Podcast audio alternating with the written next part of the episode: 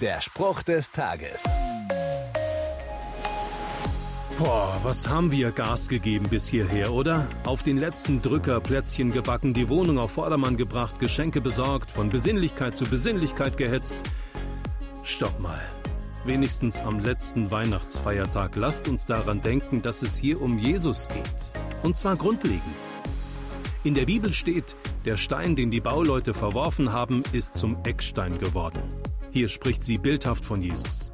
Der, den die Menschen in ihrem ganzen Weihnachtsstress nicht gebrauchen können, ist der, um den es in Wirklichkeit geht. Der, auf den die ganze Weltgeschichte baut. Auf den ihr ganz persönlich bauen könnt. Gott schenkt sich selbst. Er ist das einzige Geschenk, das ihr wirklich nicht verpassen dürft. Der Spruch des Tages steht in der Bibel. Bibellesen auf bibleserver.com.